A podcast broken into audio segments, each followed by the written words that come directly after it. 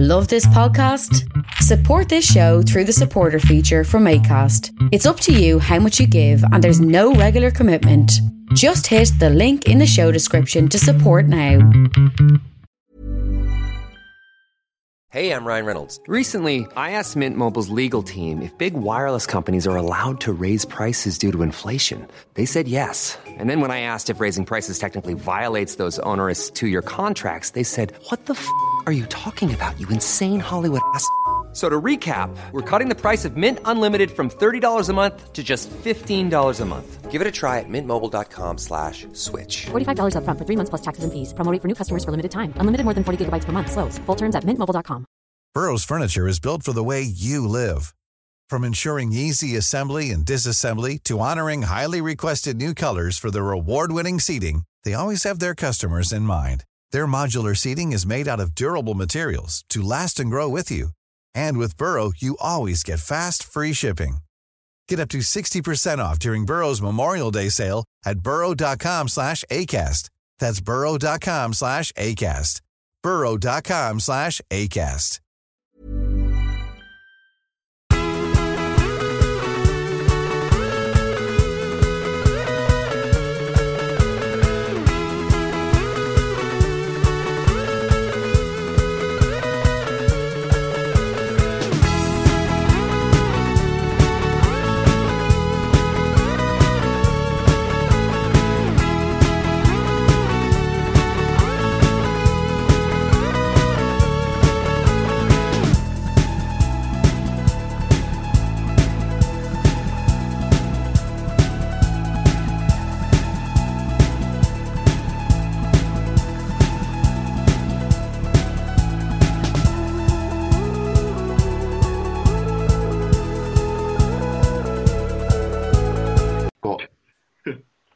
Hi guys, how are you? Uh, welcome to another episode of the Snowcast with me, Owen, and joined as always by DJ. DJ, how's what's the crack? Uh, no How's crack now. isolation? Isolation is all right. Uh, got out in the fields this week doing a bit of farming. Uh, what a week, man! What a fucking sun, sun's out, buns out, huns out. Fucking factor 50 all week, I guarantee you. Uh, that's it. The beard, the beard has like some great uh, pros and cons.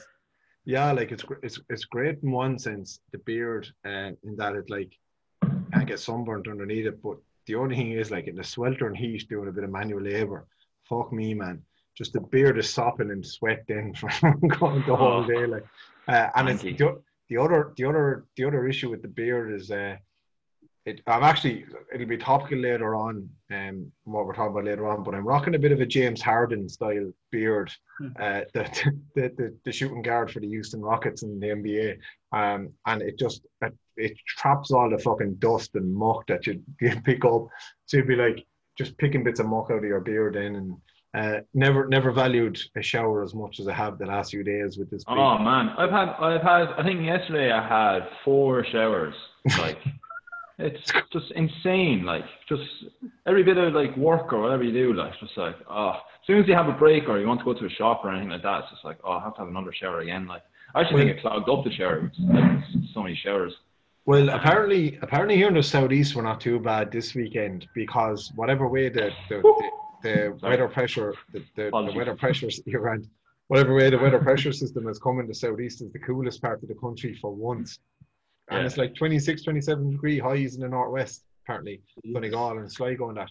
Yeah, like- we're like 25, 25.5 Yeah. or something here. I I Crazy. actually I'm, I'm sweating just even fucking thinking about that type, type type of weather. You know what I mean? But ah, it's been brilliant, like um, absolutely brilliant. But I can tell you from the week on the farm, we could fucking do with a few drops of rain. The ground is bare hard. It's a good job that that's one of the advantages of the of the lockdown is um if you're playing a bit of contact sport, the ground to be fucking ruining your ankles at the moment and your knees be so hard.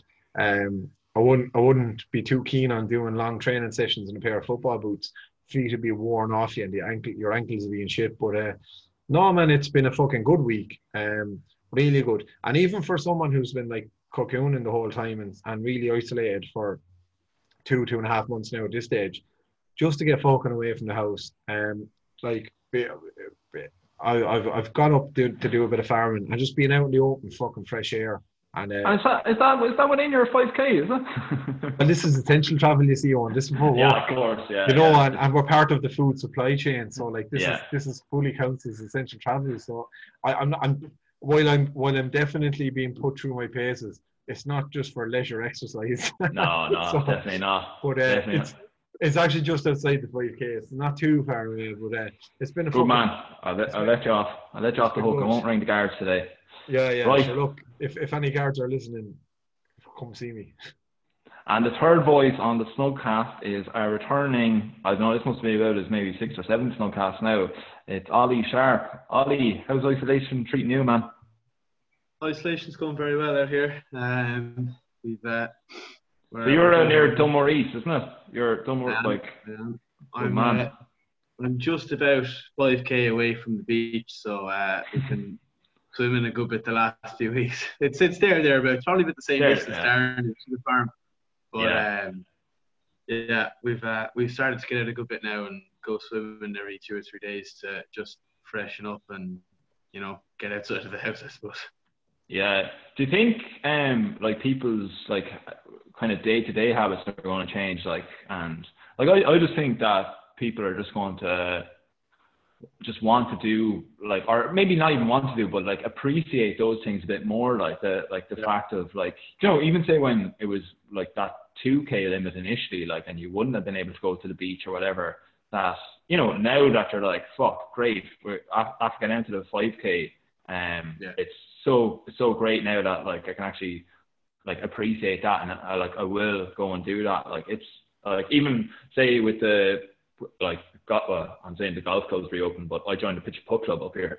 so but I've just been like, oh, it's great like to actually just go out and like just hit a few balls and stuff like and it's something that you wouldn't even I don't know. I wouldn't even. I wouldn't have considered being becoming a member of a pitch and putt club before, but like it's just something that I really appreciate now. Like, all right, Yeah, like it's you're you're right there. Like I mean, the uh, the golf club in Dunmore is uh, only nine holes. They like cut off half of it because they're redoing it. Oh. But uh, um, yeah, like it, it's definitely like it's a good idea. Just to get out and get a bit of exercise and hit a few balls around for a couple of hours if you would crack. Like yeah, yeah. Right, lads. What um, what are we drinking tonight? DJ, go first. What, what are you What are you on? I'll kick it off there. Actually, I'm I'm on um I'm on a classic uh, Snowcast favorite from last summer that I managed to get a couple of cans off. Um, my uncle's wife there, Michelle. Shout out to Michelle. Uh, she sent me up a few cans of eight degrees. Um, their orange ball from the Rack 'em Up series last year for their eighth Fucking love 'em. anniversary. I Oh, love it's top notch. Uh, the fruity pale ale, 3.9% ABV. The collab, uh, it was a collaboration that they did, so they did a series for their um for their eighth birthday. Uh, eight degrees brewing there just outside Mitchelstown and Cork.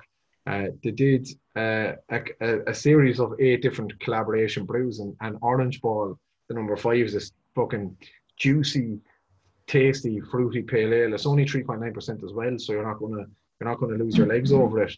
But they collaborated. They, they did a collaboration with Garrett Malt, who supply a lot of the malt and barley to to a lot of the independent brewers around the country, and um, oh, like it is just fucking packed with juice, packed with juice. It's like we were talking there about the weather and the hot, the hot weather and stuff like that. And when I knew I had these cans coming up this evening, uh, out there doing a bit of manual labor in the sun today, I was like, fuck me, they're going to go down like a treat.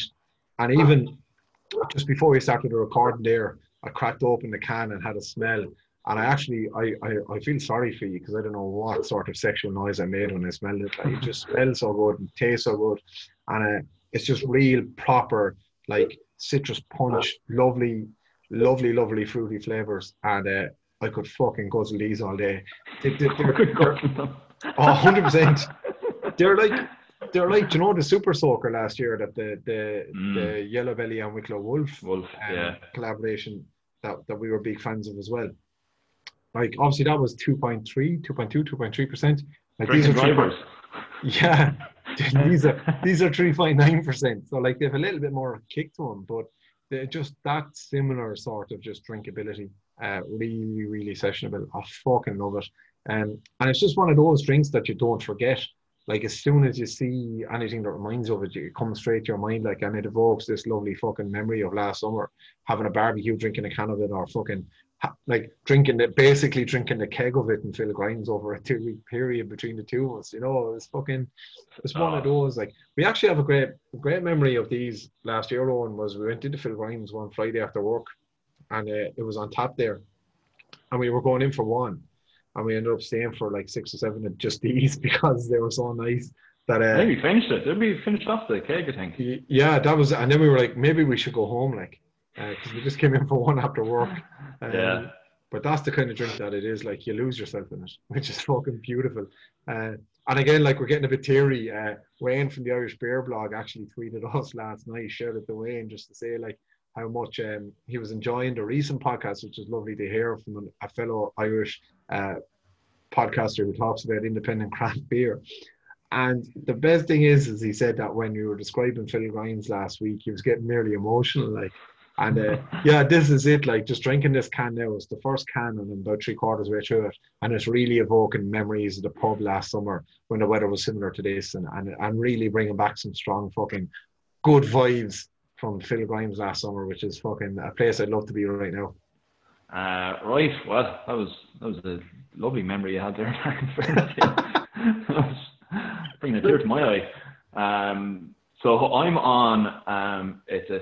It's actually a Porterhouse Brewing Company Stay Home Isolation IPA. So um, doesn't have the nostalgic feeling. In fact, it kind of brings the whole coronavirus into into life for me. But um, uh, this is a 4.6% uh, IPA and again full of juice as well. It has that kind of taste of you know like a sour when you're uh, I don't know how I'm gonna explain this, but you know when you're when you have a sour and you get that like mmm feeling of like where your mouth like nearly puckers up and like uh you just kind of I don't know you can kind of taste it all on the kind of roof of your mouth and stuff um and like just juice kind of explodes in your mouth. Your I don't know, your own mouth kind of salivates and stuff after taking it. And this is the same, but without that kind of um, sour taste. Um, really, really, really, really nice. Um, and yeah, lovely, lovely with I'd say um, I'd say it'd be really nice with barbecue or um, even like salads or something like that. If like it's really kind of fresh and um, nice. But um, yeah, actually, uh, actually, there a second ago, um, I nearly got there's a ring pull on the top of the bottle. So the top of the bottle is like there's like a ring pull, pull up, pull off the, the top. Um, and there a second ago, I actually nearly got it rammed onto my finger. I was kind of pretending I had a wedding ring on. Um, I was married to the bottle or something, but um, it actually got stuck on there. But uh, I got it off anyway. Everyone. It won't be the first fella to be wed to the bottle. Um, sorry. Right, Ollie, what are you drinking tonight? Uh, well, I it's hard to follow the two um, explanations there of their cans, but uh, I've gone for the Kinnegar uh, High Glen dropped dry hopped citrus sour, and same as Oh. own. When it hits your palate, it like it just explodes. Yeah. Completely like hits me with summer vibes, like a nice fruity, but like bit of a twang, like a sour twang to it. And I, I have to say, uh, I've been getting these in Ardkeen stores the last like two or three weeks, and probably the nicest, the nicest craft brewery can I've had ever. Honestly, Wow. It's, uh, yeah, I actually need to get. I need to get on these. I need. Yeah. I need to. There's they're special like because they're like a, a dry a dry hop sour, so you're getting like the best of everything with it because you're getting that fucking citrusy, twangy kick from the sour. Yeah. Also the, the hops give it a, a different dimension, and it's it's really really unique. Like I haven't had a drink. Uh, I haven't I haven't had a, a similar drinking experience when consuming Yeah. a can of, of, of the stuff. Like it's fucking phenomenal. And Owen, it's it's actually everything that you love. It's everything that you Yeah, love in a can. Yeah. It's it really, sounds like it's really sours, fruity, like lemons, I'll I'll put all, it this, all about that. I'll put it this way. It's it, it's like um it's like the best of of of Castaway and the best of Hopton Space packed Yeah. into a can. Is would you say it's a bank holiday Monday drink? I fucking Yeah. any any day of the week. It's any day of the week. Really good. Any Yeah, day like the yeah, it's it's, uh, it's really zesty and the, the, the smell of it, the aroma from the the like out of the out of the glass. It's just it's top class. It's it's really really good. Good stuff. Right. So uh, to move on to our next, uh, actually becoming a, a much loved segment is uh, Watch. So um, just remind listeners, this is a segment where uh, me and DJ until now have um, looked at the um, the government restrictions that have been put in place on pubs. Really, it hasn't been on anything else. But we're just trying to find or to work out when we think the pubs might reopen. So just to remind everyone, the 10th of August was the date that the government had put in phase five. Was it phase Yeah. five? Yeah. Um, which was uh, which included the reopening of pubs. Um, so that was the date that we had all kind of geared ourselves up for, and that was the date that we saw envisaged ourselves into uh, going into a pub. Now we always knew that things could get better or worse, and that uh, that date was flexible. So um, we were, I think, I think at the start we were probably prepared for it to be like later. Like I think initially we everyone was saying there'd be no one in the pub until December, um, because they just didn't really think that it was going to be as realistic. But um, in fairness, all of the case numbers and stuff have been dropping now, um, and uh, things are looking to be on a good enough course. So I'm going to bring it to DJ. Actually, I'll recap first. So last week, DJ, we kind of had this. We kind of got bit complex last week but in terms of our two meters and one meters and all this shit. Like, uh, but let's just say two meter. We'll just kind of say the two meter social distancing, right? What what what date did you say last week? So, uh, so basically, the first week I was a bit pessimistic. Two weeks ago, I had Yeah. said, I, I, I basically said two weeks ago, I thought I, I didn't see it being lax on pubs, and I thought if we get a bit of a bounce from some of the relaxations and we got a spike in numbers, I, I was like, I could see a slowing down of the phase releases, and phase five was initially August 10th, and I said August 24th. Last week, then, given we had a week of phase one, the figures were good, and then all of a sudden you had this WHO guidance on one meter, um, and we had seen kind of the Claire Byrne live segment and stuff like that. I felt that, yeah, I said with two meters, the figures are more encouraging than they have been a week earlier. We were still going in the right direction. I was like, right, I can see this being August 10th, like like it had been uh, said previously. But I did then throw in a caveat that if the government followed on with the WHO guidelines on one meter distancing, I could see uh, any a, a better case being put forward for the VFI and the LVA's um, conditions for reopening, which were which we went through in a previous episode uh, in a lot more detail with P- Peter Breen of the the Portlaoise Pub Club. Now, I, I I felt that if they brought in the one meter, that then I, I was I felt like it would be very difficult to differentiate between a pub and a restaurant in terms of the service being offered. So then I kind of said, right, I think they'd have a good enough argument and they could lobby to get put in phase four. And I think I was saying it would be the 19th or 20th of July. Uh, in the last week, like I, I don't know, and you know, there hasn't been too much, right, in terms of pint watch in the last week that I've seen. Now I have to say, like like I said, I've been up on a farm for a week, so I haven't had any access to internet or anything for most of the week. So when I get home trying to catch up on things, it's mainly like catching up on WhatsApp group chats and stuff like that. And I haven't paid too much heed to it. But the numbers, the numbers are improving. Um, and someone said to me on the phone today, just kind of casually, so I haven't double I haven't fact checked this, but apparently five counties are COVID confirmed COVID free at the moment. Um but when I say they've no actual active confirmed cases at the moment. Yeah. Uh, I'm not 100% certain on that. Uh, but it was actually my mom said that to me today because she said, "Oh, Waterford is one of the five yeah. counties." Top top journalist, top journalist. Yeah, yeah. So, so In the like, Walsh. Jacinta Walsh, investigative journalists uh, extraordinaire, and a new listener to Snowcast in the last few weeks. So uh, I won't say too much more, man. Um, but, but she she she said today that she heard that there was five counties that didn't have any active cases, and Waterford was one of them. Which you know, if true, um, and certainly that's the direction that things have been going recently, it would be absolutely amazing and fantastic. Um, we saw during the week we had our first day since March 20th, I think it was, where we didn't have a death from COVID. Yeah, Monday there. Yeah. So Um, look, think there are Positive positive, sign. There are positive signs in the last week. It, the battle isn't over, and I think that they'll continue on the phasing.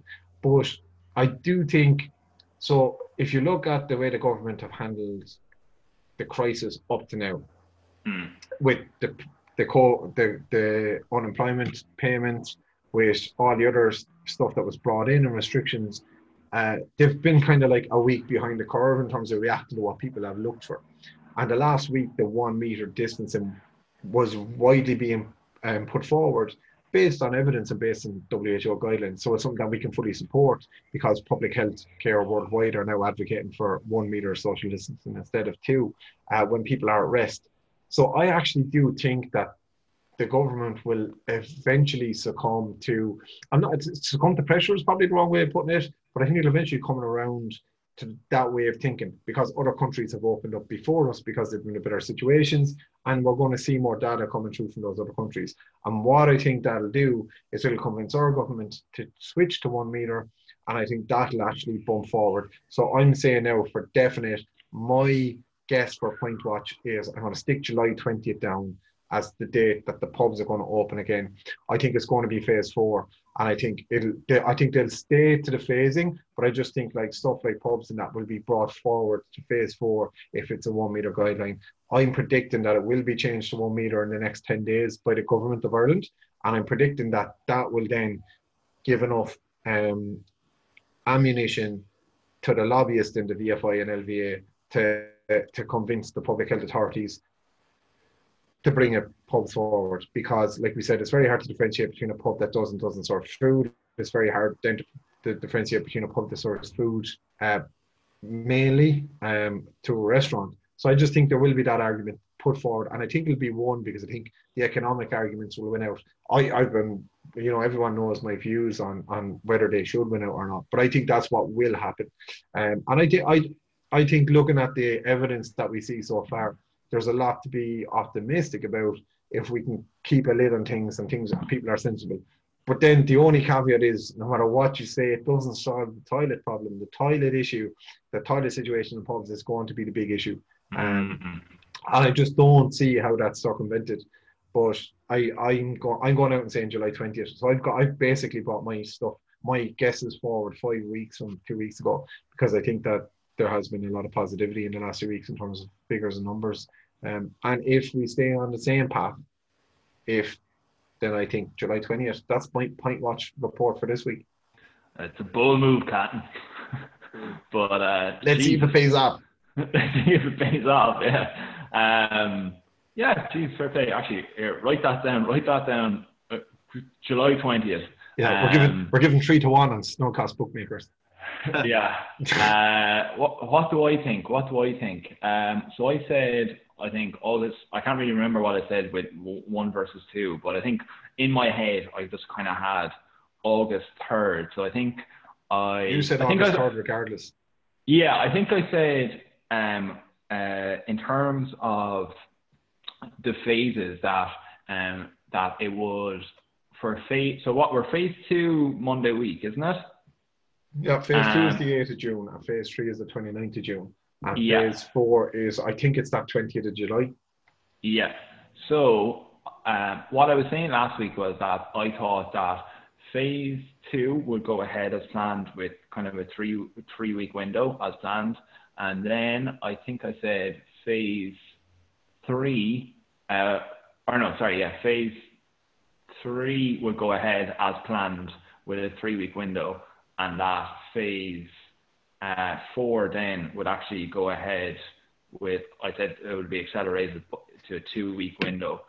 So I think now, uh, I think now I'm going to push my days up another week only. I still think it's going to be a phase five job. Um, and again, I just, I, I, I think it, it kind of boils down to that whole um, point of when alcohol is involved, social distancing goes out the window. Um, and I just don't think they're going to be ready. I think that there's going to be a huge kind of education piece um, involved. And I think that the restaurant trade might work as a kind of a pilot job for pubs. Um, so I think it might.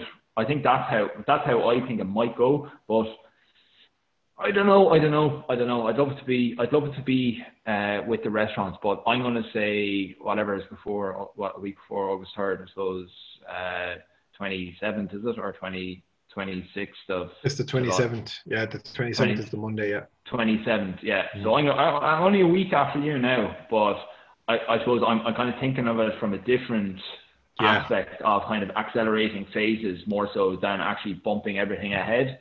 Um, uh, whether that's right or wrong, like the like the three week window was there for a reason at the start. It's like you know you can't tell how well you're doing within a phase until two weeks post the start of the phase. You know, so we're we're only going to see starting this week how well the implementation of phase one has gone because you're two weeks post the start of it, um, and you're able to get that kind of isolation period or you know when people would have had symptoms or whatever um, and presented as a case post that phase is only going to start this week.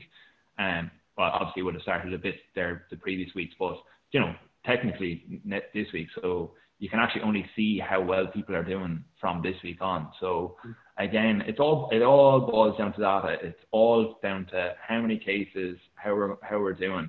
But looking at it this week, we're we're not doing too bad. Like we are like, I think I think Ollie, what do you think, man? Yeah, so I'm gonna I'm gonna pick up where I take points from what Owen said, and that it depends how the restaurant trade is. It's a pilot from the 29th of June, and mm. Darren saying kind of the middle of July.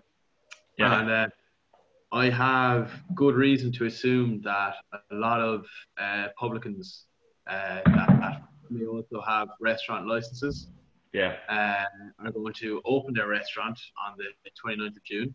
Uh, they may or may not use the actual restaurant area that you know they have in the license, but may also open the bar, uh, spread the tables out, and if they have an outdoor seating, uh, provide table service only uh, with pints.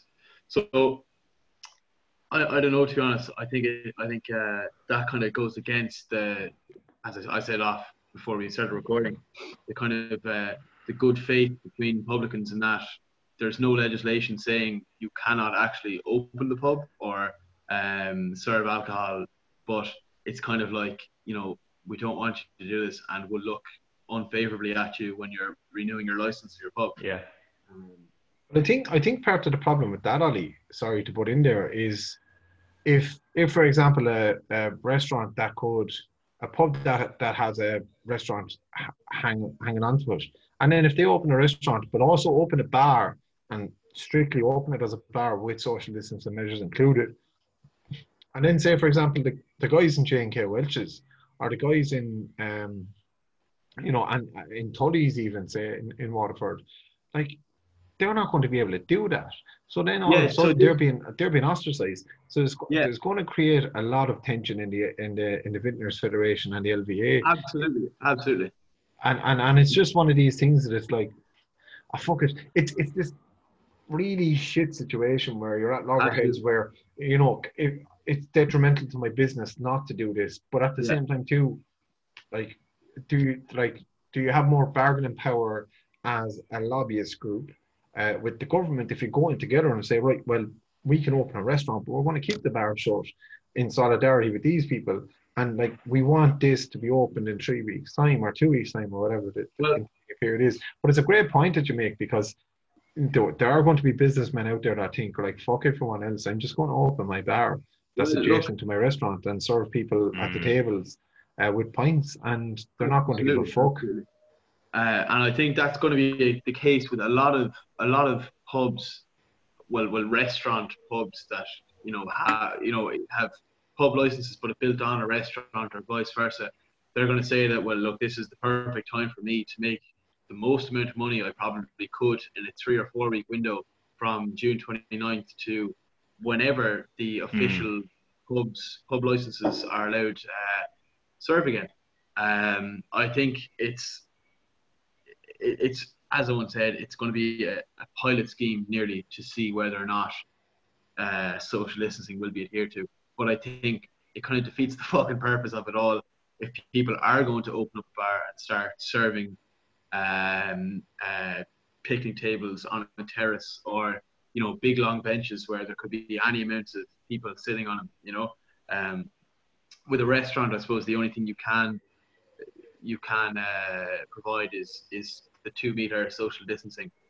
But once you start, as I think Darren might have said it, you start introducing drink, social distancing does go out the window. Yeah, it, it it doesn't it doesn't really in a restaurant like if you in, in Yeah, like yeah. you know if you introduce it like for people going for a meal it does like obviously it, it does every now and again but it doesn't as much like Yeah, but so then on, on the other side, then like it's then it's unfair if restaurants are able to serve drink and bars aren't. You know, if bars aren't able to open and restaurants are able to serve drink. But then on the other side, like most restaurants aren't viable. Most like without serving drink. Most most restaurants make their money off of the bottle of wine that you serve with, with your dinner. yeah. Like like have you ever gone out for a meal where you haven't bought drink and then gone out for a meal when you've like you've doubled, triple the bill as soon as you introduce Absolutely. drink into it, like you know. So like you can Well, see like- how like they, they're only they're they want you to drink, like you know. So Yeah. it it doesn't serve them fucking. They're not they're not like making any money for giving you a twelve euro burger and chips or whatever like in the in the restaurant, you know. But the, the the other side to that too is like say The other side, there's been six sides. Yeah. in this in this fucking pentagon of of, of of of pubs versus restaurants is like so like Ne- Ne- Neve's brother-in-law runs a, um, a gastro pub in Galway yeah. and it's a pub first and they serve and food is incredible but it's a great little pub small Yeah, give a shout like- out to give a shout out to the pub there. What's shout out the to shout out to Powers Thatched Bar in Oughterard in Galway Oh, um, lovely. Shout, shout out to Rory and Louise running that there. Uh, it's a fucking brilliant spot, brilliant spot. But like, it'd be very hard to enforce social distancing, and like they've they've kind of consigned themselves to being the last open, and and and and they've cons- they've consigned themselves to be in a pub first. Uh, that they are in with the pubs, even though they they do have the restaurant license as well. And it's one of them that like, you know, again, Well- like they're they're they're a small family run business, like with Mm. with, you know, with high fucking rents to pay, license fees, insurance, and stuff like that. It's an awful fucking situation to put people in because it's their livelihoods, you know. Yeah. And, and and I feel very sympathetic for them. Um, and I just think we learn an awful lot from Italy and Spain over the next few weeks because they were hit an awful lot fucking harder than us, and they were opening up now, and people are starting to go. Like I, I see, like you know, sports journalists that I follow on Twitter who live in these places, you know, uh, even like say Luis Garcia, who's favorite Liverpool, who lives in Madrid, and he put up on his Instagram story, you know, him at a cafe. You're and- you're not still following him on Instagram, are you? After? Oh, Come listen, on. man, he's he's Come brill- on, He's brilliant man. on the Instagram, man. He's brilliant on the Instagram. He's got great Instagram game. But he's he put up a, a- on the Instagram story, you know, first first cup of coffee in a cafe in four months or whatever whatever it has been for them. Yeah, And like so like they're getting back to normality and like they're but now they've got a different drinking culture and bar scene to us. So like their Mhm. bars are a lot more like cafes because you don't sit in them for six hours and drink twenty pints. yeah. But um, I just think it'll be interesting. We'll see what's going on there and how it's been managed um, and how it's responding, you know. And I think like that's where I'm getting a bit of encouragement. Like I was a lot more conservative on than you a couple of weeks ago, but I'm getting this sense of encouragement because the WHO are recommending one meter guidelines and other countries are doing this before us. And if their data is favorable, then you know how can how can our government who, who are all about business over fucking everything else how can they turn around to a huge a sector that brings in a couple of billion a year in, in revenue how can they turn around to them and say you're not opening Mm. for another month when if it demonstrated in other countries it's safe to do so uh, especially when the, the reproductive rate of the virus is like 0.4 at the moment in Ireland so so like this our own CMO basically said last week there is the community transmission of this virus is essentially gone now yeah. so you you know, so I, I apart from some really really badly managed clusters in certain working situations in nursing homes, care homes in Ireland, it's essentially gone out of the community, which is is representative in the figures. So I think the I think the pubs, along with the gastropubs and restaurants, they have a very good argument to open sooner. I'm not saying they should fucking open next week, but I'm saying like, and the amount of data that we'll have between now and July, from other countries and from ourselves in breaking Yeah. out. It, it just gives me a lot more confidence. Um, it won't be the pub Well, that we, we were in this time last year. It won't be the same experience or, or won't be the same uh, the social, there won't be the same socializing associated with it. Um, that'll be a year or two years to get back to that level of comfort, I think, in these situations. Um, but like like I said a couple of weeks ago, it's a good job we have the extra long mics. Um, yeah. but but I do I do think there's a bit of a silver lining on the cloud at the moment, and there's a bit of light at the end of this tunnel.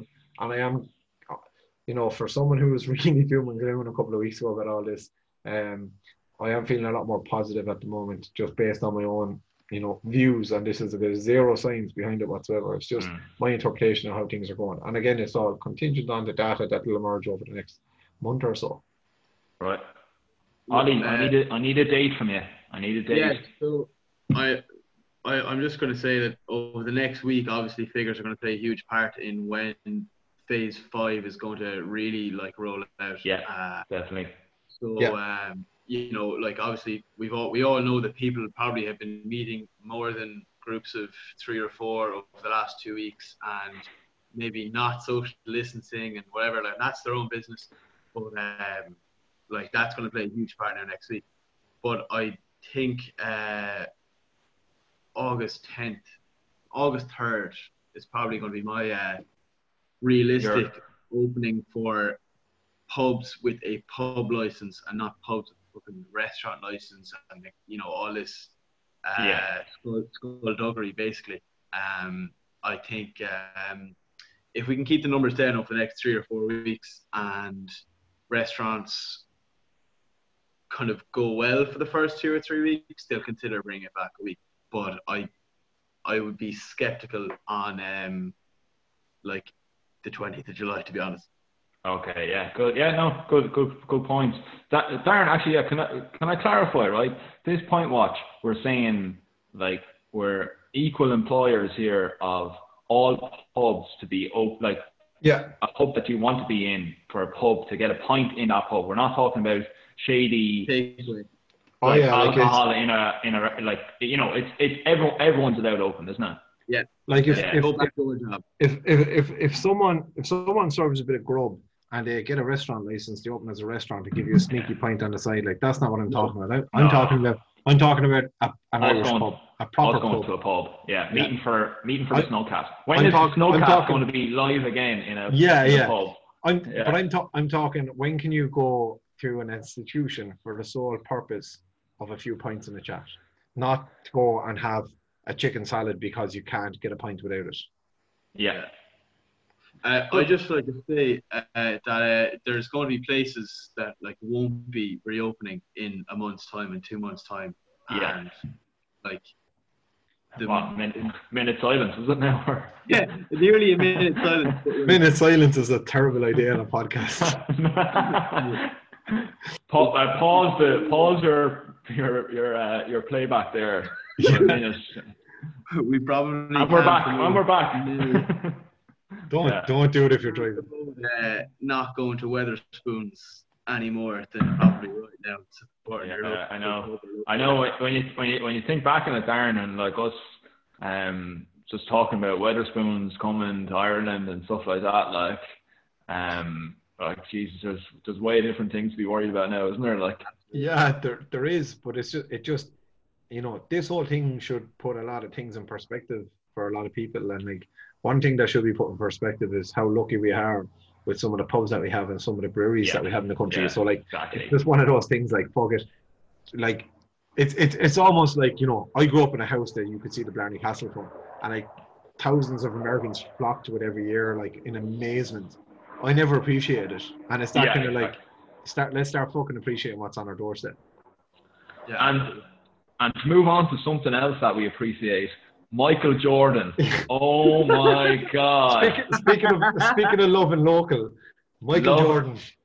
Oh, I'm just going to refill.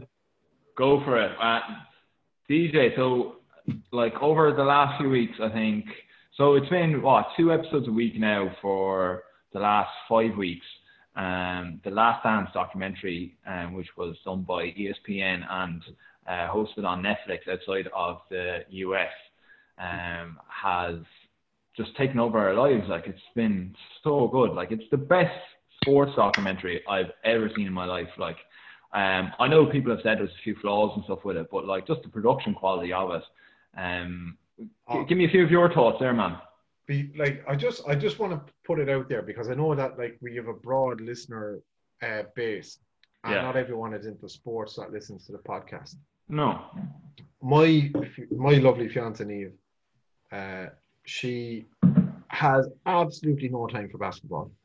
Uh, I, I when when the NBA is on, we we've BT Sports. When the NBA is on BT Sport here, and she's going to bed, I'll put on a basketball because I fucking love it. I think I've said it. I've said it on the podcast in the past. I think um, of all elite athletes, I think basketball elite basketball players are the best athletes in the world. I think they're the most fine-tuned, incredible athletes. When you look at some of the acrobatic stuff that they do um, on a court, like it's mind-blowing. It's the, the, the physical the physical ability to play basketball at that level and play 82 games in like a fucking five Yeah. or six month window where you know it, it it absolutely blows my mind so I've always had this massive admiration for basketball and um, so I just want to put out there that Neve has said this is one of the best documentaries she's ever watched not sport documentaries documentaries full stop as someone Yeah. who has no interest in basketball and had no clue about Chicago Bulls she obviously knew who Michael Jordan was but she had no idea what happened in his career and like even even spoiler alert the episode where uh, we probably get stuck Are we, are, we, are we doing spoilers? Are we doing spoilers? I think we should do uh, because Okay, okay. I, I, I'm just this is why we should do spoilers. Spoiler alert: the episode where he quits bas- basketball midway Oh, through yeah, to, to start baseball. Uh, Neil was like, "This this isn't real. This is a piss take." He didn't actually. I was like, "Neil, if you fucked off to play baseball for a year, this is Yeah. absolutely real. Like it happened." Um, and and, and was brilliantly uh, satirized in the movie Space Jam. But I just wanted to like say like you know, for anyone who, who's not into sport and thinking, right, they're going to talk about the last dance and tune it now, don't, because this isn't just an amazing sports documentary. The cinematography, the use of of 25 year old, 30 year old footage, and the way the story is told. Um, at times, it can be a bit confusing to jump in between eras uh, because it doesn't just do a strictly chronological. It jumps between his pre NBA Ah, career to the end. It's done brilliantly, man. It's, it's, it's not I don't find it confusing. It's so good. Like the way they tied up every single aspect of that 1998 season, and like tying it back to pieces of like like people's lives at the time, or people's careers, or backstories and stuff. Like tying in, like fucking hell. I watched that. I actually haven't even. I haven't watched the last episode yet. Um, so I still, still have that one to watch. But I, I watched the Steve Kerr one, uh, episode nine. I think it was Steve Kerr. Um, and Jesus, man, his his story is amazing. Like they've all like. But I mean, the thing with Steve Kerr is like he's gone on to be one like the youngest coach in NBA history to get uh, 250 wins. Like he's he's like this amazing fucking coach as well. Now you know he wasn't just part of best basketball, possibly the best basketball team ever. Um, it's amazing. But what I love about this documentary is it's actually not a Michael Jordan documentary. It's a Chicago Bulls documentary. But just like that team, it's almost like it all centers around Michael Jordan. But like Yeah. like so much focus on Steve Kerr, like you said, with Scottie Pippen and and Dennis Rodman, and even like Neve was like, I know who Dennis Rodman is purely because he used to write Madonna and Carmen Electra, like you know, and he was I'm went like- off North Korea. yeah, and he's just this absolute like mad figure, like this Yeah. cra- crazy character who's and a really fucking lovable character, even though he's so eccentric. true. like, um, but but my favorite one one the thing that I think sums up that like how dramatic this whole uh, documentary is, and like just the type of characters they're dealing with. This footage had to be signed off by Michael Jordan to make the documentary. He refused to release the footage all this time like the, the filming concluded in 1998 he refused to release the footage this entire time until lebron james went back to win the world championship with the cleveland cavaliers in 2015 or 2016 so it was basically the night of the the finals that they were going to win that. Jordan signed off on it. And he's so competitive a lot of the a lot of the the nba journalists reckon that the reason he signed off on it then to go into post film and production to create the documentary that's released now. It's taken three years to do it. is he's so competitive that people started questioning whether LeBron James was a better basketball player than Michael Jordan. Mm. And Michael Jordan was basically like, I'm not fucking having this. Let's release this fucking documentary that shows me to be the best fucking player of all time. And whatever whatever you think about any of it, his fucking will to win is just outrageous. Like he I've everything never seen anything like it. That is, I've that, it's crazy, crazy stuff. Like, every cliche in sports is written about Michael Jordan. I'm convinced of it. Like, you know, he's just, oh man, he's just, oh, got that single mindset. But I just think, like, you asked me for a few thoughts and I've rambled for a few minutes. But I just think, like, it's one of those documentaries that transcends sport. Um, Yeah. I think I think the Senna documentary, which is a once-off sort of movie-style documentary, did that. Yeah. Um, I think Formula One Drive to Survive is a top-notch documentary. But yeah, even those two that I absolutely love, They don't don't- even come close. no, no, they don't come close. And it's a bit, I reckon the documentary turned into something like Icarus did, where Icarus was initially a documentary about how do I dope.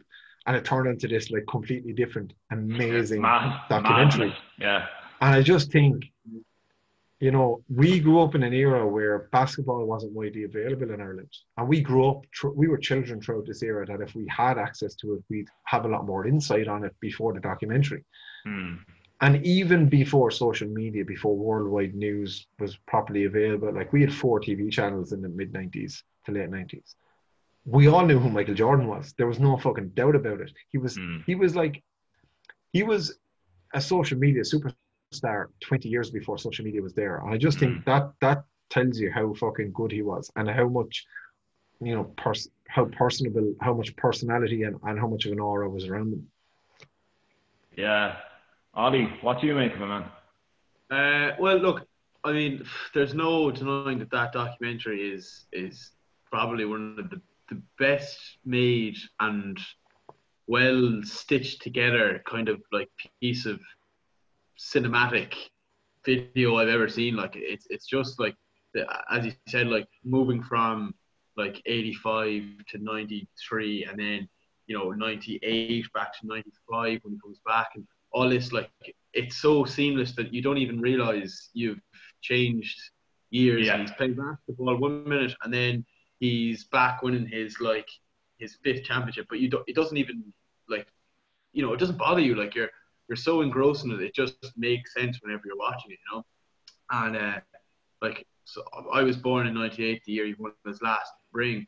Uh, and I only realistically got into basketball the last probably two or three years. And you know everyone always says MJ is the GOAT and like I had no real reason to not believe it. But then like you see LeBron like, like three rings and Curry has few rings. Kevin you know you've got these like modern day players that are just you know they they own the NBA at the moment Yeah, and uh, I have to say, watching this documentary, it probably like it doesn't really put any doubt in my mind that he, he actually was the goat. You know, Yeah. like that there's there's it's so hard to to say that he was not the best player that has ever played in the NBA. Like, yeah. I heard um, I heard a quote from the director, which was really good, and he was saying that like, you know, you're saying like that, um, like Steph Curry has a few rings, LeBron has Yeah. a few rings, um, but like it was the fact that Michael Jordan prevented everybody else from. So like Reggie Miller, like none of those guys like got rings because that that that Chicago Bulls team just like smashed Yeah. the 90s, Yeah. like, and just he just prevented everybody else from Yeah. getting a ring. So there's so there's guys during that era who would make like a dream team or make you know Hall Absolutely. of Fame who don't who've never gotten a ring, like just Yeah. because of him, like. And I think uh, I thought that was a, just a really good quote from that director, like that. It just shows you, like you know, you can say like, oh, Steph Curry's fucking best point guard or whatever, and you like you, you can have all these, all these like, or LeBron is the best ever, but like, it's just like, like LeBron has like left up everybody like to surpass him, and like you know that like the Golden State like the last few years, like when they were just absolutely trouncing everybody, like you know, like how how can you say that LeBron was the best ever? Like when he he wasn't getting anywhere near them at that at those years. Like he's just he's phenomenal. I've never I've never seen footage. I've never seen. I've never seen that mentality in anybody before. It's so good. Like there's a, there's one episode where uh, there's a I can't remember who he's playing or whatever, but you know he's there. It's it's actually it's nearly like the each episode is nearly formulaic because like it's just like one guy goes like goes to him like oh you know good game Mike after he beats him you know Yeah. good game and then uh, he just goes and that was it like you know Yeah. that's all I needed that was the that was the fuel in the fire like every single episode is that like you know but That that, that- that that one specifically where where the, they go your man goes oh good game Mike like you know he goes Oh, Who fuck that? him, fuck him, right? And he, I'm, I'm, I'm gonna beat him. I'm gonna like, I'm gonna smack. So I went one on one. It was, it was a young lad. It was a young was a lad. rookie young the- rookie guy. Yeah, He yeah. was a yeah. rookie with the Sacramento Kings, wasn't it? Yeah, Exactly, exactly. Yeah. That, that no one Um, can remember his name because he's not Michael Jordan. no, no, exactly. But uh, then afterwards, like it was like uh, I don't know, was it like six, seven years later? They went back to your man and they were like, you know, why did you say it to him? And he goes, I, I did, I don't remember saying it. I, I don't think I did. And then like the camera pans to Michael Jordan. Then he goes, yeah, I probably just made that up, just to Yeah. drive, drive, like just drive my own mentality to just fucking win. Like it's insane. Like he's just making It's shit so up just to actually just to just to put fuel on the fire for himself. Ah, he's incredible, We were, incredible. wa- we were watching a hero one night, and next thing Neve just turned to me and said, "Fucking hell." Everything makes it. Everything that happens to him makes it personal to him because he just has this routine Yeah. and everything. He was like, and that made it personal for me. And then he's Yeah, yeah. like, fucking Everything else, yeah, ah, it's great. Like um, again, like just just the footage as well. Like like the the stuff, like the like the like the behind the The scenes stuff, room where the locker room stuff, um, and like Dennis Rodman riding off on the motorbike with a can and stuff like. the be- like De- Dennis Rodman, I have to say this right. I was thinking we'd ask, we'd go around and ask everyone right from the documentary who would you most love to go for a few few points with. But I don't think anyone would say anyone other than Dennis Rodman. Like I genuinely don't think they would because I think it would just be the best night of your life.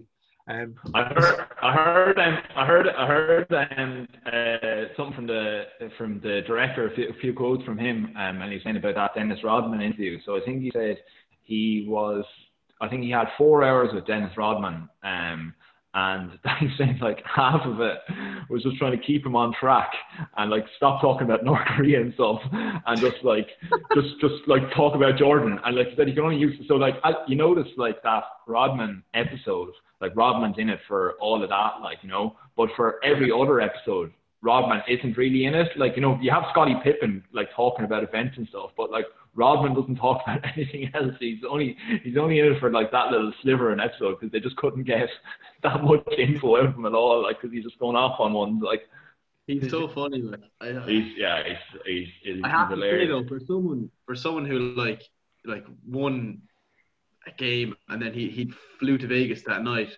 Yeah. was missing for like seventy two hours, and then like probably was very much heavily on drink and drugs while he was in Vegas, and then And Carmen Electra.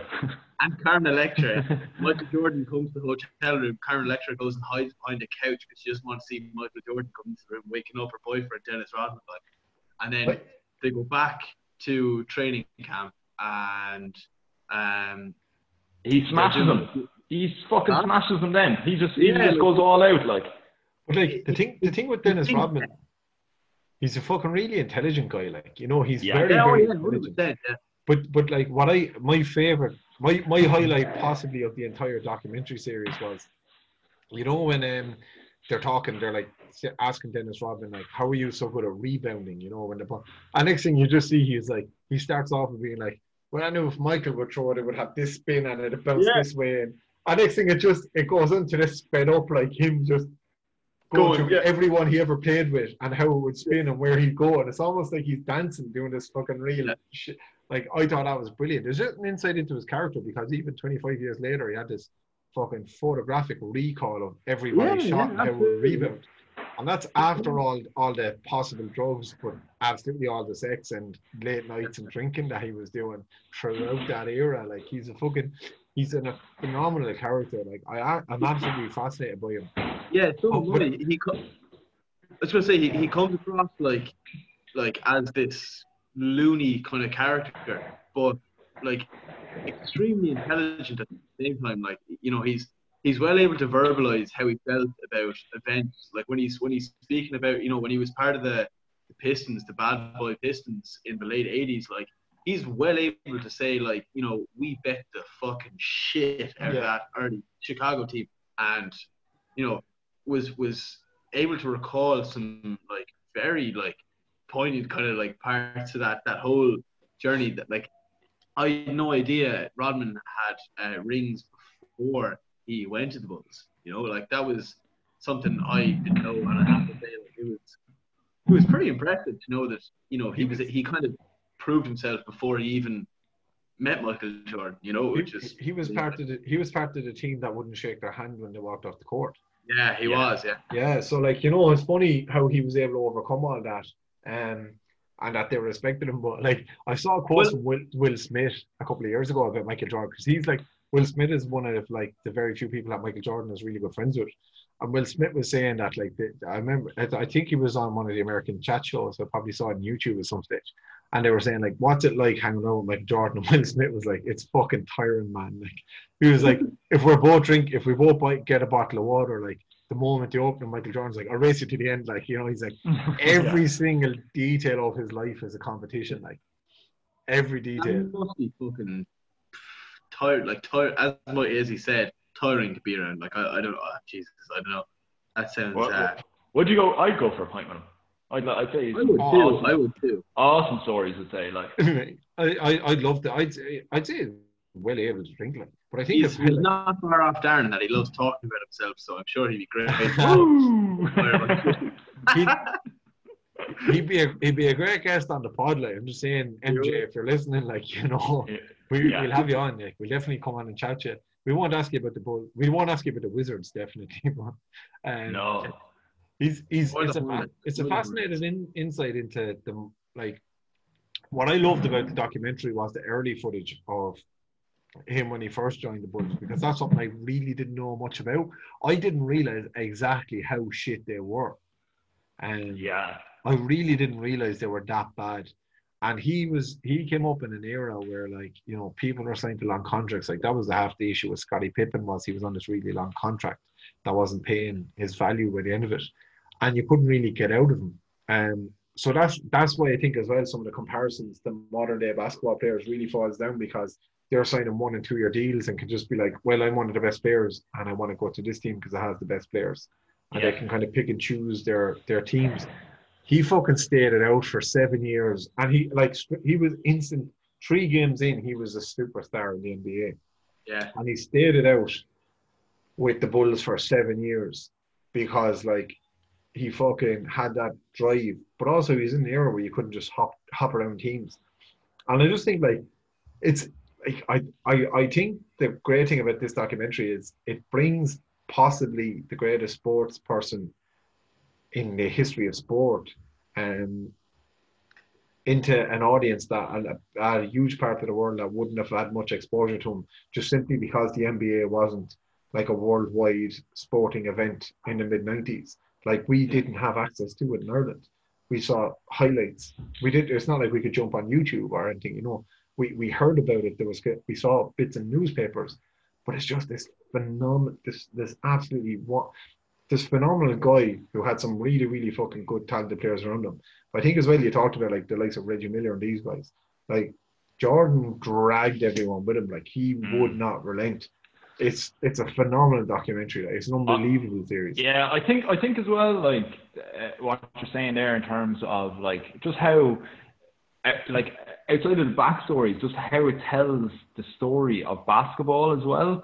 So like you know because you have like the behind the scenes uh, commentary from the guys who were playing at the time, like you have like the relevance of shots. So like there's that like three pointer by Steve Kerr um, against the Utah Jazz, isn't it?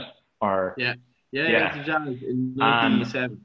yeah, and uh, that like how how like um like that was that was in in terms of like turning the game was like so critical that like and uh, you know you have their side of things where they're like oh you know um, if we had gotten that tip ball and it had gotten, you know, come back to us, then we go down the other end of the court, we score two points, we go five points ahead, um, and you know that's our momentum. You know, we have the whole crowd behind us. That's our momentum.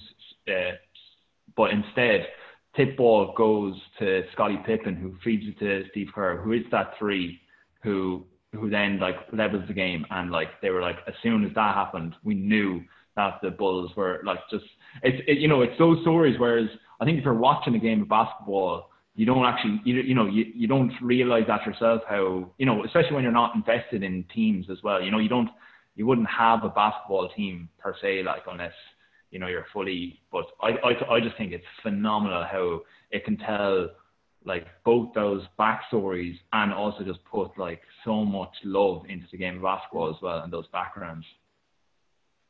Yeah, brilliant. Like, um, what what I what, what I loved as well is that the, I, I think in terms of like capturing, I suppose capturing the the delivery of coverage at the time. Um, yeah.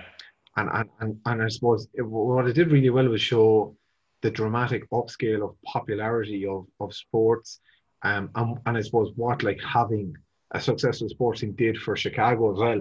Because like there's this really brilliant thing like Neil's highlight from the entire series was when Stan, Stan Albeck, the coach before, um, two coaches before Phil Jackson, like Michael Jordan's coach for a second season, gets fired, and there's like this news reporter who's like, um, so basically, it, it, the documentary tells that he gets fired, and then this news reporter is like, if you got up and if you got up this morning and you're getting ready to go into work, your name isn't Stan Albeck because the coach's bull was fired last night. uh, the Bulls yeah. coach was fired last night. You're like, fucking brilliant. Like it's just, you know, cold cut. Like it's yeah. Yeah, and then all of a sudden, then by the time Phil Jackson is leaving and they're getting rid of him, he's won six world championships, and it basically becomes the biggest media story in the world at the time. Yeah. Um, or certainly it, it seemed it like, and it's sort like you have the guy who the general manager for every single world championship that the Bulls have put together being booed as he comes on the stage when they're parading the trophy. Yeah. Uh, Jerry Krause. Jerry Krause, yes, yeah, surreal, like you know, and um, that was one. That was one thing that I thought, you know, if anything could have made this documentary better, and few things could. Jerry Krause is still alive, um, yeah. and they got they got him. I I wonder, I wonder, was he interviewed and Jordan, because obviously we all know Jordan had the final signature on this documentary. He he watched the whole series. He could have said, you know, I don't want this, this, this, and the other thing. I wonder was Jerry Krause involved and Jordan. Nah, they, nah, they said he, nah, they said he died a month beforehand. I think he died in he died in 2017. Yeah, I think a month before they went to do all the interviews, I think I, I think he died. Yeah. So, um, but yeah, I, I, the, the director says that like, like he's trying, like all the team hates Jerry Krause as it mm. comes across very apparently. But he said he tried to do it in documentary that like, you know, this was actually the guy that brought this team together. Like he, like he made some bold moves like throughout the whole thing, and like yes, he's slated for like breaking up the team at the end. But like he's actually like they're saying he's actually a genius and that he did a lot for the Bulls at the time. Like and um that like basically tried to like he hoped anyway that he tried to show in the documentary that Jerry Krause wasn't the bad guy. He wasn't the villain in, in, in all of this. Like there was just they're all just complex characters. They're all humans. Like you know. Yeah, yeah. I think I think the I think the Kukoc episode kind of showed um, the value of of him as a character. Um, because you know the episode where they show the Olympics and he's like absolutely shit in the first game against this, the US and the lads are like, who the fuck is this fella coming over? Yeah. There's like the interviews after the game where Scottie Pippen is like, I don't think he'll play a game in the NBA. And he's yeah, like, yeah. signed for, signed for the Bulls, but he's waiting two years before he goes over. What I thought another another another great um, example of uh, Jordan just creating a needless rivalry. Yeah, yeah. I love it. I love the bit where Kukoc is just like, "Why was he so mean to me?" Yeah, yeah, it's brilliant.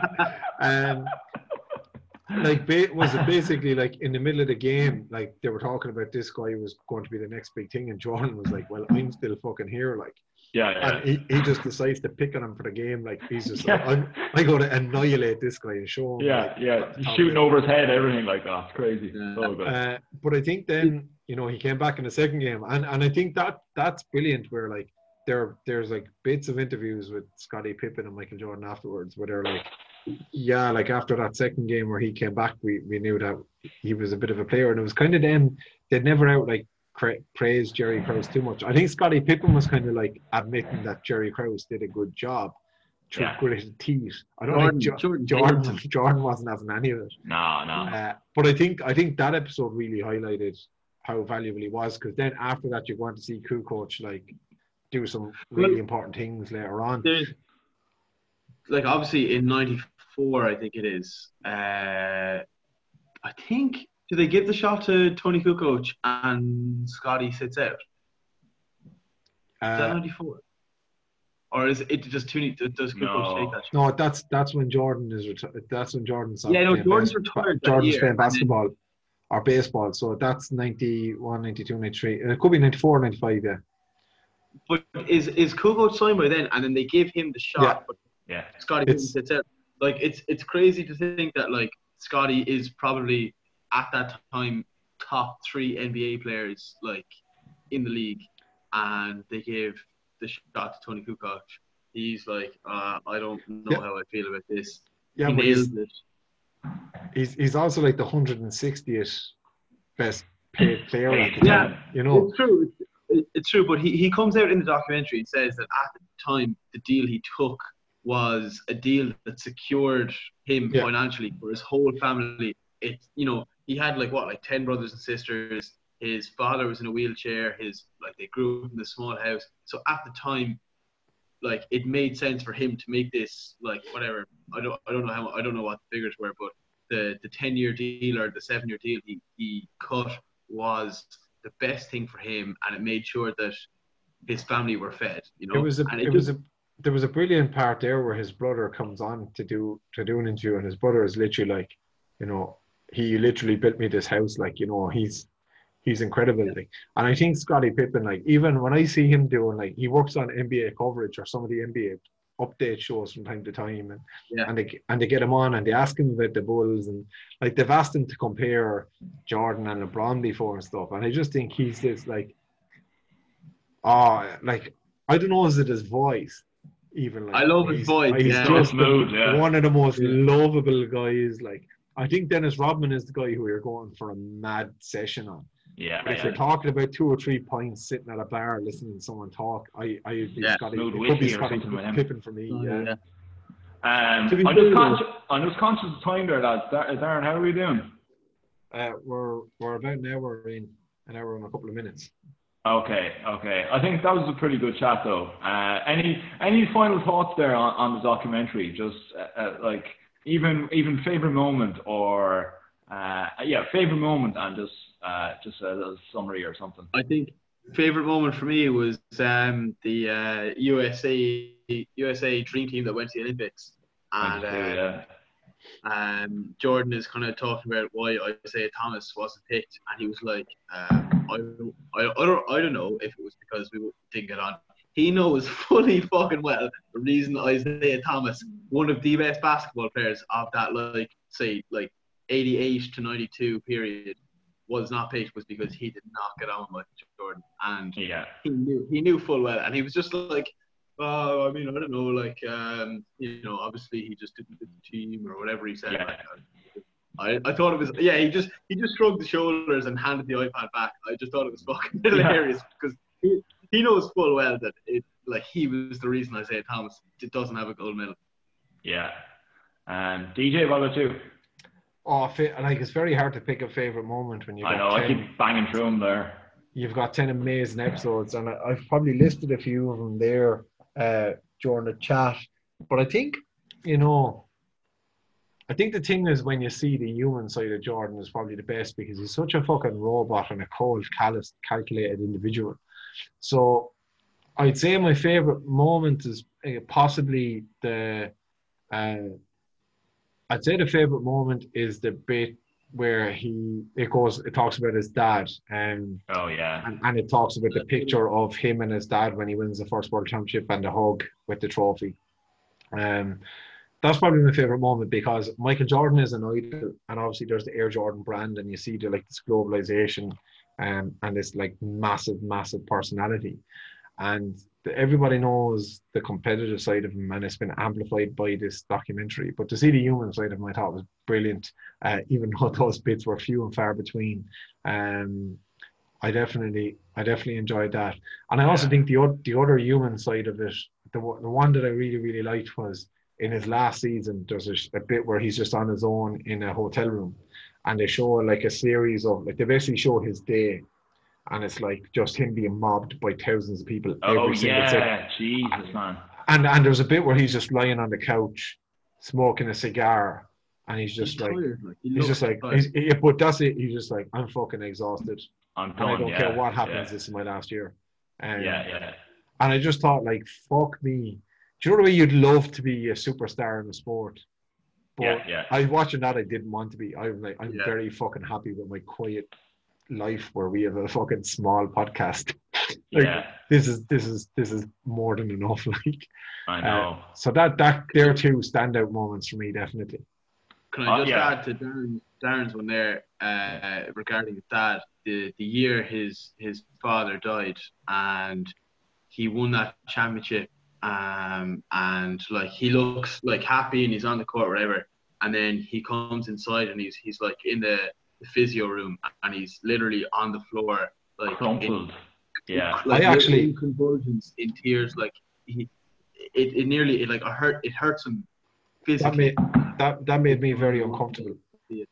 That actually made me uncomfortable. I actually Yeah. was like, I wish they didn't film. I wish they didn't film that bit. yeah, um, yeah.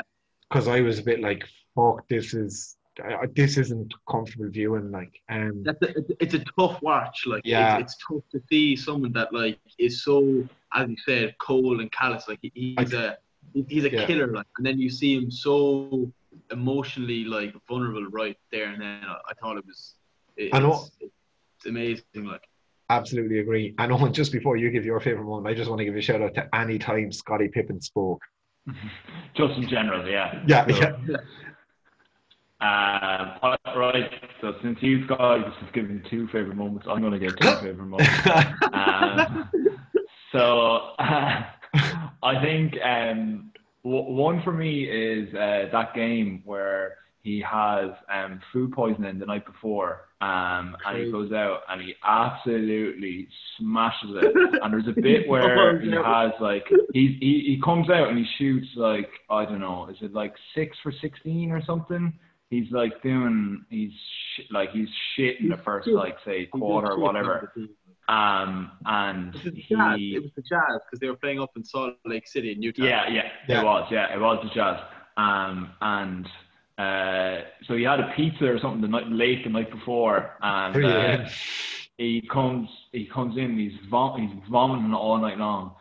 And uh, but anyway, like, yeah, goes out. He shoots shit for the first quarter, and then there's this there's just a picture of him. So it's like every time they go for um every time they go for a timeout, like he's there and he's sweating buckets like on the on the bench. Um, and there's just one bit where he has like the towel over his head and like Scottie has his hand on his back. You're right, right, you're right, man, you're right, right.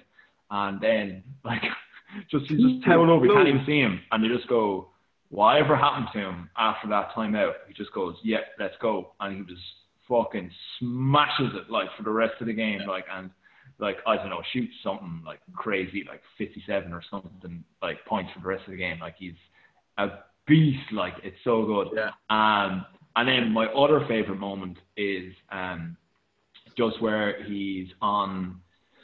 He's like after like shooting Space Jam, and he ha- they, they have all those games, you know, where they bring he brings in all the the guys Yeah. from the games stuff. So I really like that, but it, it actually it's like where it leads on from that, where where whereby um, He gets the, big. Bu- the Bulls are back practicing, and he's like, "Oh man," like he's like, "Oh man, sure, I'll just go over and I'll uh, I'll just try out, like I'll I'll just you know I'll shoot a game with you or whatever." And you know, like uh, one game or one uh, one training session leads to like one on one, which leads to a two on two, which leads to a three on three, and then they're all like they're he's playing full games at the end.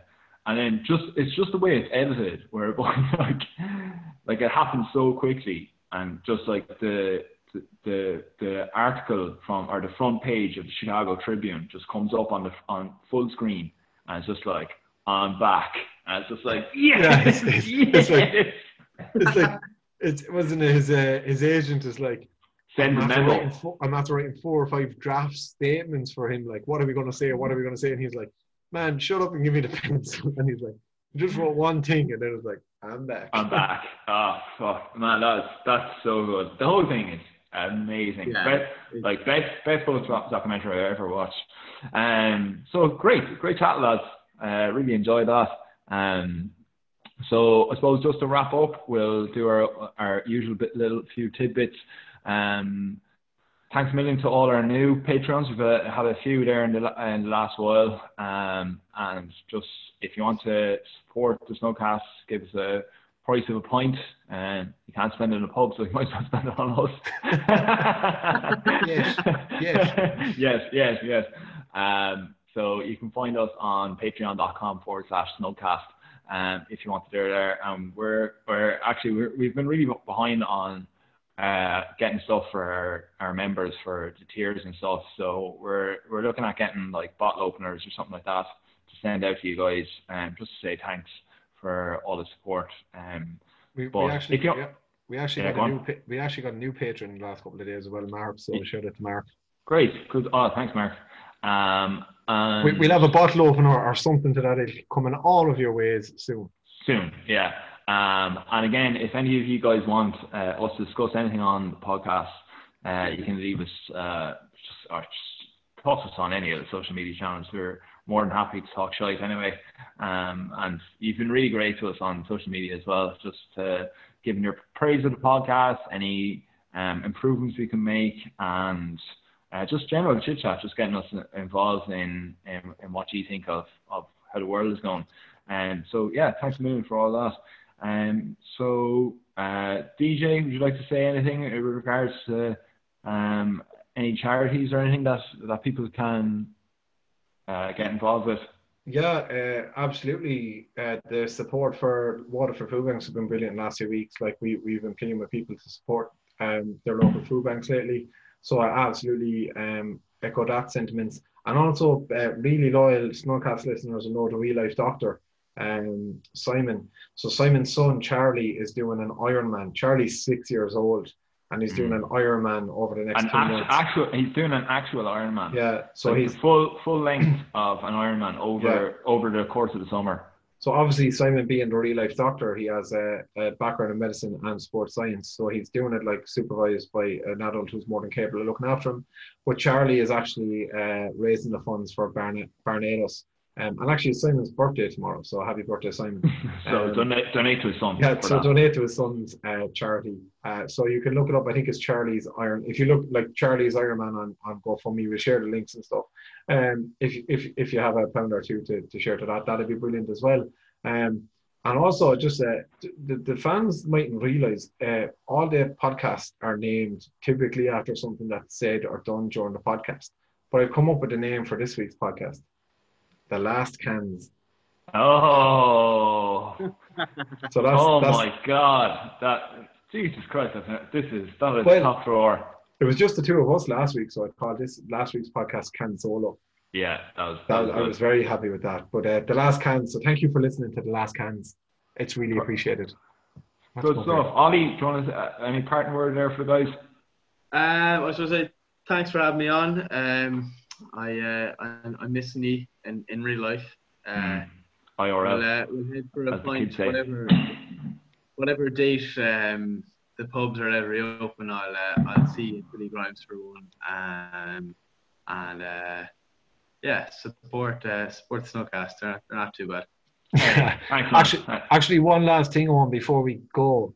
Listeners, fucking tweet us your pint watch. We want to hear what Oh, your pint good- watch good. thoughts Yeah. are. yeah. Get in Actually, contact. maybe maybe we'll, we'll throw up a poll, will we, and see if we can get See how what if we can get like we, we'll do we'll do our three dates and another. Yeah, we, we, we'll do a poll and be like, comment with your suggestion. Yeah, I, th- I yeah, think yeah. that'd be brilliant. Um, Yeah, yeah. I, I, I, I'd love to hear what you guys think about Pint Watch. We, Pint Watch as a segment has gotten some really good feedback. So get in contact, get in touch, and uh, fucking listen. Let us know what's your idea, what's your thoughts. When will the pubs be open? Do you think? Do you, do you agree? Disagree? Fucking get a bit of discourse going. Let's let's start chatting about when the pubs will reopen. Let's get fucking Yeah. let, let's get the positive energy around the pubs back going again because we were dismal for a while. The last three months have been like pubs are going to be fucking never open again. So let's get a bit of positive discourse about uh, a good positive pub experience going again. So talk to us about pubs. We love pubs. Good stuff. Thanks a million, guys. So this has been this this has been the Snowcast. This has been the last cans. Uh, thanks a million. Don't don't wreck our don't wreck our pint watch. Stay away from yourselves out in the community. Fucking don't be acting the Actually, stay away from yourselves has never been more apt. Yeah, exactly. All right. Take care. Good luck. Bye bye. Sláinte, slán.